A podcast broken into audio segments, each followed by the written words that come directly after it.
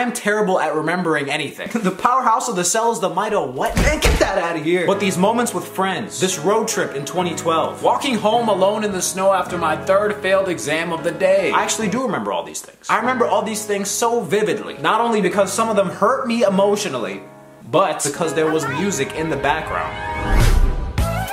Why are memories and music so linked? Why does some music feel like summer 2017? Or 2003? Or like 7th grade depression? If I had to boil down why I love music so much other than it sounds good. It's that it creates a moment in time and I can be transported back whenever I want.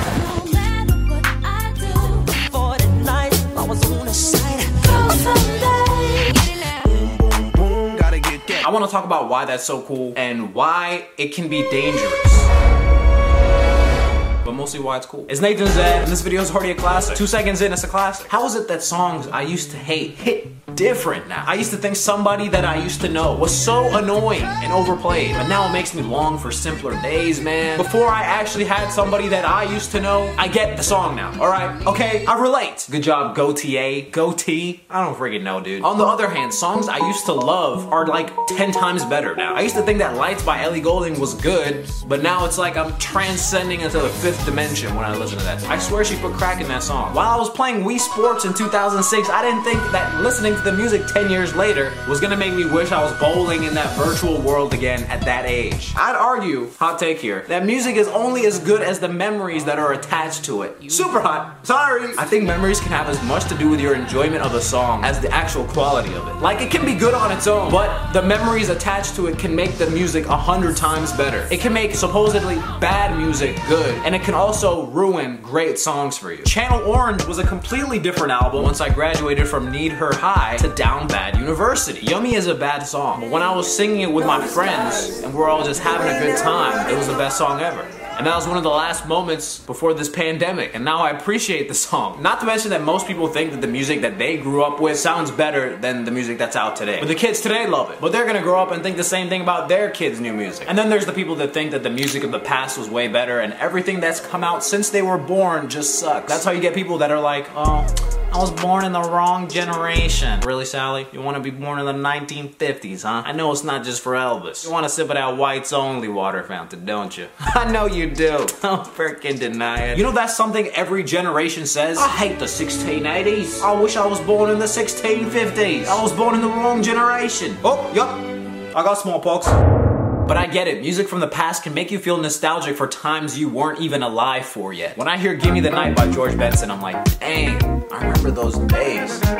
Wait, no, I don't. The Rolling Stones plays and suddenly things haven't been the same since now. Hold on. What? It doesn't even have to be that long ago. How am I already feeling nostalgic for the beginning of quarantine in March? How does this work? When Brad broke up with you while Hey Soul Sister was playing, your brain was like, oh, I'm gonna remember this forever. Let me associate this song with crying in the club. Music is processed and stored in our brains like nothing else. It activates parts of the brain more than any other stimulant. Do I know what I'm talking about? Who knows? This isn't Zed Nye the freaking science guy, alright? Just keep that in mind. But why do you think the first thing they teach us is through a song? Right now, what's the letter that comes after L? Say it!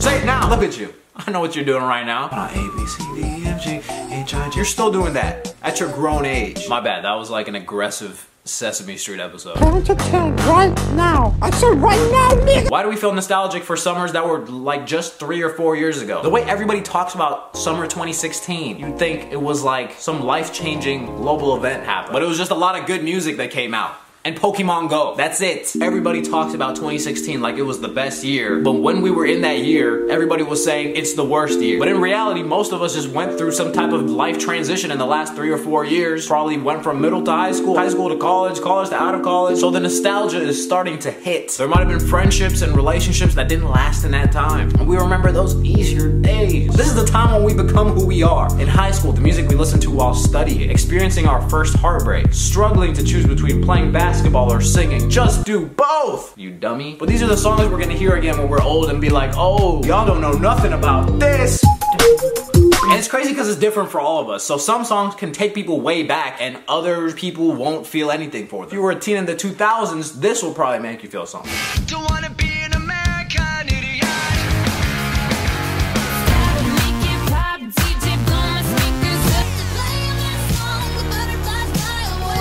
downtown. Why? If you were a teen in 400 BC, this will probably make you feel something.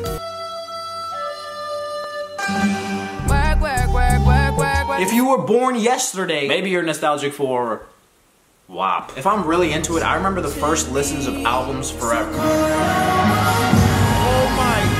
And listening to it with certain people ties it with that person. Listening with my parents in the car or with a friend. Natasha Bedingfield's Unwritten?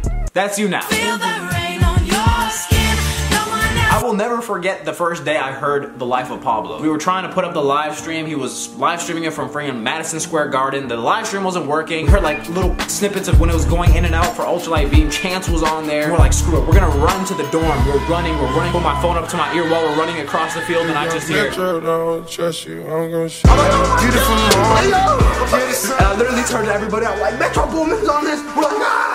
And We ran to there, bro. I'll, that's a memory. I'm sorry. That's that's in there forever. I have these playlists that I make every time I go somewhere where I add songs that I hear places that people introduce to me, songs I just listen to while I'm there, and then months or even years later, I can go back to that playlist and it's like I'm back there. I see certain songs on there. I'm like, oh yeah, that's the song that was playing in that restaurant in Atlanta. Or this is the first time I heard this song and it defined my entire VidCon trip.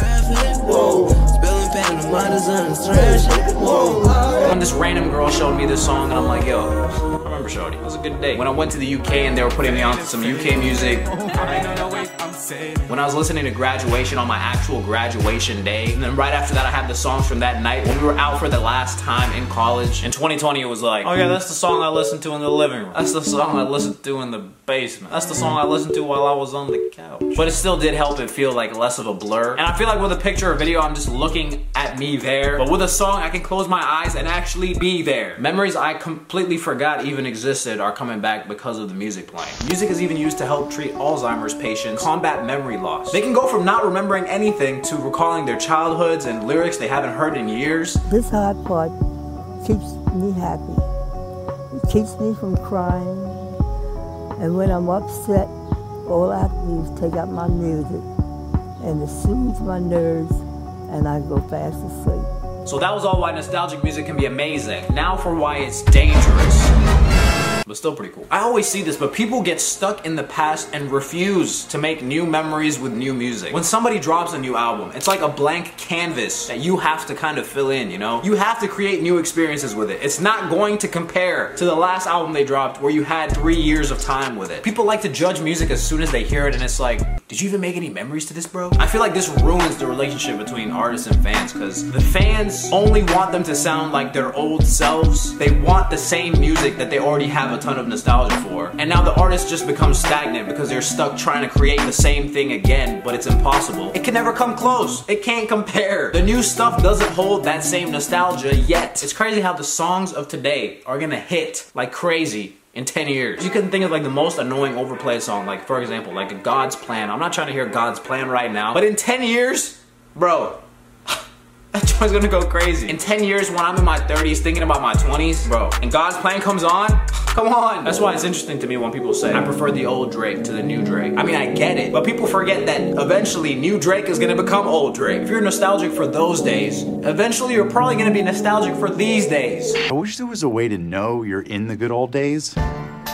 before you've actually left them. Artists like Drake, The Weeknd, Dua Lipa, and Amy Winehouse have all been able to infuse nostalgia into songs you're hearing for the first time. These songs channel old sounds into new ways. Dua Lipa's new album is literally called Future Nostalgia. Like, that's beautiful. I love it. It's important to move forward and make new memories with new music. It's a don't cry because it's over, smile because it happened type beat. If these albums are the soundtracks to our lives, you don't judge a movie based off the, the first scene soundtrack. Like, you gotta let it play out. I don't know if that made any sense. Hey, look, sometimes it's just beauty.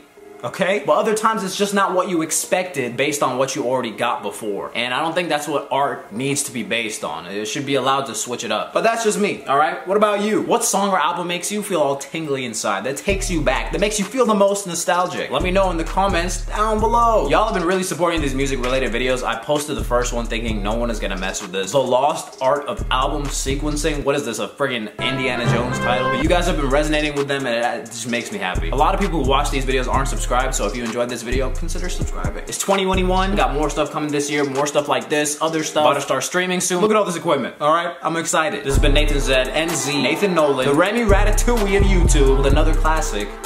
delivered.